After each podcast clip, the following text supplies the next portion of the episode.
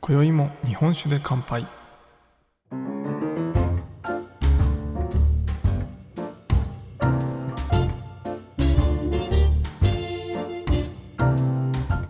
福岡の聞き酒仕事杉玉がお送りする酒林ラジオ。この番組では毎回ちょっとだけ日本酒の楽しみ方や銘柄をご紹介しながら日本酒の美味しく楽しい入り口へご案内するための情報をお届けしております。今回のテーマは今までで一番ブルーチーズをいっぱい食べて日本酒と合わせた日です。はいというわけで皆様いかがお過ごしでしょうか？杉玉です。週末皆さんどんな感じにお過ごしになられましたでしょうか、えー、今日はですね2月14日ということでバレンタインデーですね。皆さんチョコレート渡しましたか？えー、まあ先日ですね、金曜日の配信ですかね。で、えー、バレンタインのチョコレートと合わせる日本酒ということでご紹介したので、えー、ちょっと今日はですね、バレンタインのお話はしないんですが、皆さんはね、えー、バレンタインで楽しまれている方もいらっしゃるかなと思います。まあ、一粒ね、500円とか1000円とかする、えー、高級チョコレートを楽しみに買って、え今日食べるという方もいらっしゃるんじゃないかなと思ってます。まあね、ぜひあのチョコレートと日本酒も合いますので、ぜひぜひ、えー、日本酒と合わせて、えー、食べてみていただいてもいいかなと思っております。さて、今回はですね、えー、今までで一番ブルーチーズをいっぱい食べて、えー、日本酒と合わせた日というタイトルで、えー、お送りしておりますが、え昨日ですね、え日曜日に、えイベントをさせていただきました、えお酒の美術館さんと、えチーズのいろんな、え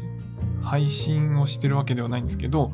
えいろんなところでですね、イベントとかで、えスペシャリストとして、チーズのエキスパートの方ですね。で、ますみさんという方がいらっしゃるんですが、その方と一緒にイベントとコラボイベントということで、スタートウィズさんのイベントに参加してきました。で、今回はですね、ブルーチーズの会ということで、えー、皆さんブルーチーズ普段食べられますか？えー、僕はですね、ブルーチーズ全然普段は食べないんですよね。えー、っと、大体ブルーチーズ食べるときって、なんかピザとかに乗ってて、あの、クアトロフォルマッチみたいなね、えー、そういうのに、ブルーチーズが入ってて単体で食べるというよりは何かに入っててまあそれに蜂蜜をかけて食べるみたいな、えー、そういう食べ方がメインですね、まあ、ブルーチーズ単体を家で買ってきてなんか食べるっていうのはあんまりしたことあんまりというか一回もないんじゃないかな、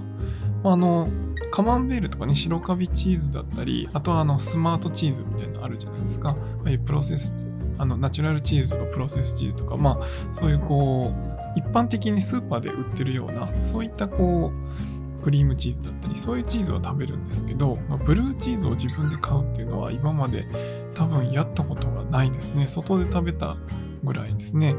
で、昨日はですね、ブルーチーズのイベントということで、えー、5種類のブルーチーズをいただきながらお酒と合わせていくという回でした。で、そこにですね、まあ、ブルーチーズとウイスキーをもともと合わせる予定だったということで、えー、ウイスキーお好きな方はわかるかもしれないですが、ラフロイグという、まあ、かなり煙たい、スモーキーな、えー、銘柄がありますが、僕はね、結構好きなんですけど、このラフロイグと合わせて、えー、ブルーチーズを楽しむっていうのも、まあ一つ、えー、機能してたんですけど、まあその試作の時にですね、ウイスキーと合わせるのは、まあ確かに鉄板だと。まあ合うよねっていうのはあるけど、一方でなんか、ちょっと面白くないよねと、イベントとしては。という話が出たらしくてですね。まあその時にお電話をいただいて、えー、日本酒とブルーチーズなんか合いませんかねみたいな、えー、オファーをいただいてですね。自信はそんなになかったんですけど、頑張りますということで、えー、僕もあのイベントに参加する側じゃなくて、イベントを主催する側として、昨日参加させてもらいました。で、まあ、ブルーチーズね、5種類並んでたんですけど、まあ、1個ずつね、そんなに量ないんですけど、やっぱりね、インパクトがすごいですね、ブルーチーズは。もう、あの、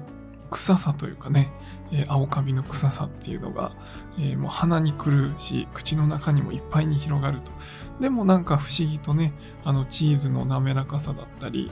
えー、その全体の塩加減とかね、えー、塩味っていうところとあの臭さっていうのがもうちょうどマッチしてですね。まあ美味しかったですね。5種類とも5種類もねブルーチーズばっかり並べて食べることって皆さんないと思うんですけどあの昨日来られたますみさんっていうそのチーズのスペシャリストの方あのソムリエの資格も持たれてるんですけど、えー、その方がですねこんなにあのブルーチーズばっかり並べて提供することはないと。いうふうに言われてました。まあそりゃそうですよね。ブルーチーズってまあ1種類とかね、まあ2種類ぐらいはあるかもしれないですけど、まあ5種類を食べ比べるってなかなかないんじゃないかなと思います。で、このブルーチーズをですね、まあ本当に今までで一番、まあ今までの回数を合わせても、昨日一日の方が食べたんじゃないかっていうぐらいなんかすごい濃厚なブルーチーズを味わった感じなんですけど、で、そのブルーチーズたちに、えー、日本酒を合わせるというふうなことで、まあ結構悩んだんですけど、昨日、ね、持っていった日本酒をちょっと皆さんにもご紹介したいなと思います。で、まず一つ目がですね、まあ、ブルーチーズって聞いた時に、まあ、僕が一番最初に思ったのは、さっきもちょっとピザの話で言ったんですけど、あの、ブルーチーズに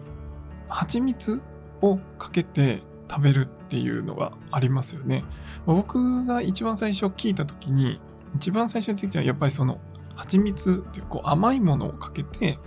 えー、その塩味とかと、えー、マッチさせてバランスよくして、えー、食べやすく、まあ、滑らかに甘さも甘さと甘じょっぱい感じですよね。えー、そういう風にして食べるっていうのを思いついた、思いついたというか思ったんですよね。なので、えー、それで日本酒で、できそうな何かっていうので考えたのが騎乗酒ですね、えー、先日のその甘いチョコレートと合わせるっていうバレンタインの時にも騎乗酒っていうのをおすすめしたんですけどやっぱりこの騎乗酒を蜂蜜代わりみたいなイメージで、えー、口の中でマリアージュしていただくのがいいかなと思ったんですよね。でしかもその騎乗酒の中でも昨日、えー、持っていったのが極光っていう銘柄の、まあ、100っていう騎乗酒があるんですけど、えー、それのスパークリングですね。瓶内二次発酵したスパークリングの銘柄をご用意しました。で、このスパークリングにすることで、えー、甘ったるさが、えー、その爽やかなね、その炭酸のおかげで爽やかになって、でもその奥には騎乗酒の甘みがある。で、えー、極光の100っていうのはちょっと酸味もあるので、そのチーズの酸味とかと合うんじゃないかなと思って、えー、この極光の100のスパークリングアワーって書いてあるんですけど、それをお持ちしました。これがまず一つ目ですね。これもね、結構皆さん、えー、好評でした。で、まあ、ブルーチーズもですね、奥が深いなって昨日思ったんですけど、まあ、ブルーチーズと一言で言っても、なんとなくこう、ゴルゴンゾーラみたいなね、えなんかそれだけのイメージがあるんですけど、ブルーチーズでも種類がもうめちゃくちゃいっぱいあるんですよね。なので、まあそのいろんな種類の中でも、ちょっと塩味の優しいものから、えもう臭さ満点、塩加減も満点みたいなね、えー、そういうものまで、まあ、5段階にあるイメージでしてね。それの、まあ、どちらかというと、えー、ゴルゴンゾーラドルチェっていうのがあったんですけど、まあ、そういうね、ちょっと柔らかい感じの、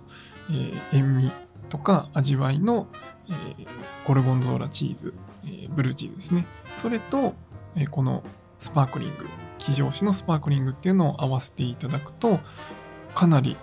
美味しかったんじゃないかなと思ってます。まあ、本当に皆さんごご好評いただいてですね、えー、すぐにそのスパークリングですね、すぐなくなったんですけど、えー、そんな感じで、えー、ゴルゴンゾーラのちょっと塩味の弱いものと、えー、騎乗種、まあ蜂蜜をかけるイメージに、さらにそこにさっぱりさっていうのを足したスパークリングの騎乗種ってのを合わせてみました。もしね、機会があればぜひやってみていただければなと思います。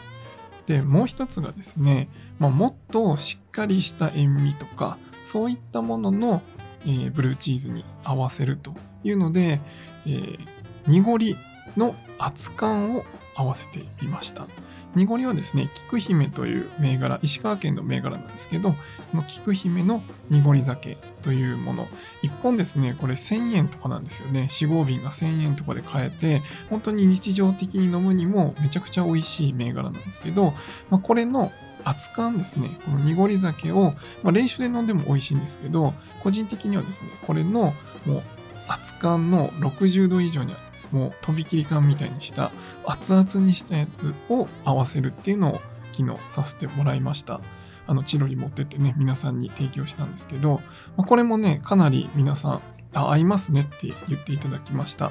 まあ、その、お米の甘さとか、その熱燗によって、こう、旨味とか甘みがブワッと出てくる。で、それに、え、熱がこう入ってて、そこにブルーチーズのちょっと臭みのあるやつとか、塩味のあるやつっていうのを合わせると、そのとろっとしたですね、濁り酒のそのとろみと甘みが、うまいことこの、ブルーチーズの臭さとかをですね、こういい感じにこうバランスよく包んでくれるんですよね。これもね、なかなかブルーチーズで合わせるってないと思うんですけど、これも本当に美味しかったので、ぜひやってみてほしいんですよね。そういう感じで、まあ、昨日はですね、えー、非常酒の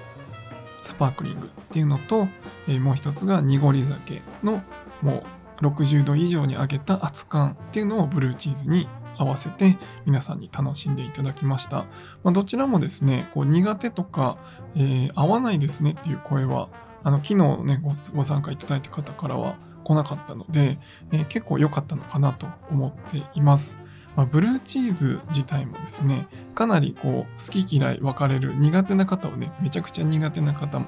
あの、いらっしゃるかなと思うんですが、もしブルーチーズでちょっとでも食べれるという方はですね、ぜひ、なんかこう、ワインとかそういうのと合わせるっていうイメージがあるかもしれないんですが、一度今回ご紹介したような日本酒とも合わせていただくと、えー、新たな発見ができるんじゃないかなと思います。まあ、個人的にはもう100点満点の、えー、合わせ方かなと思います。ちょっとね、これ以上なんか合わせるってなるとなかなか難しいなと思って、どっちかというとね、癖の強いものには癖の強い合わせ方っていう風に考え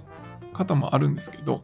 まあでも今回の非常酒とかはね、そんなにこう癖が強いっていうよりは、まあ、甘さに振ったものっていう感じですね。濁り酒もこうお米の甘みもあるので、まあ、そういうこう塩味に甘みを合わせて甘じょっぱい感じで楽しむという風な感じで考えていただくと、まあ、選びやすいかなと思うので、ぜひぜひお試しください。でこんな感じでですね、えー、ちょくちょく福岡の方でイベントをさせていただいてますので、えー、福岡にお住まいの方、そして県外の方もね、ちょっと今まん延防止とかでなかなか移動はできないかもしれないですが、もし機会がありましたらイベントご参加いただけると嬉しいです。では今回は以上にしたいと思います。酒ピース、お酒のご縁で人がつながり、平和な日常に楽しみを。お相手は酒林ラジオパーソナリティ杉友がお送りしました。また次回の配信でお会いしましょう。良い夜をお過ごしください。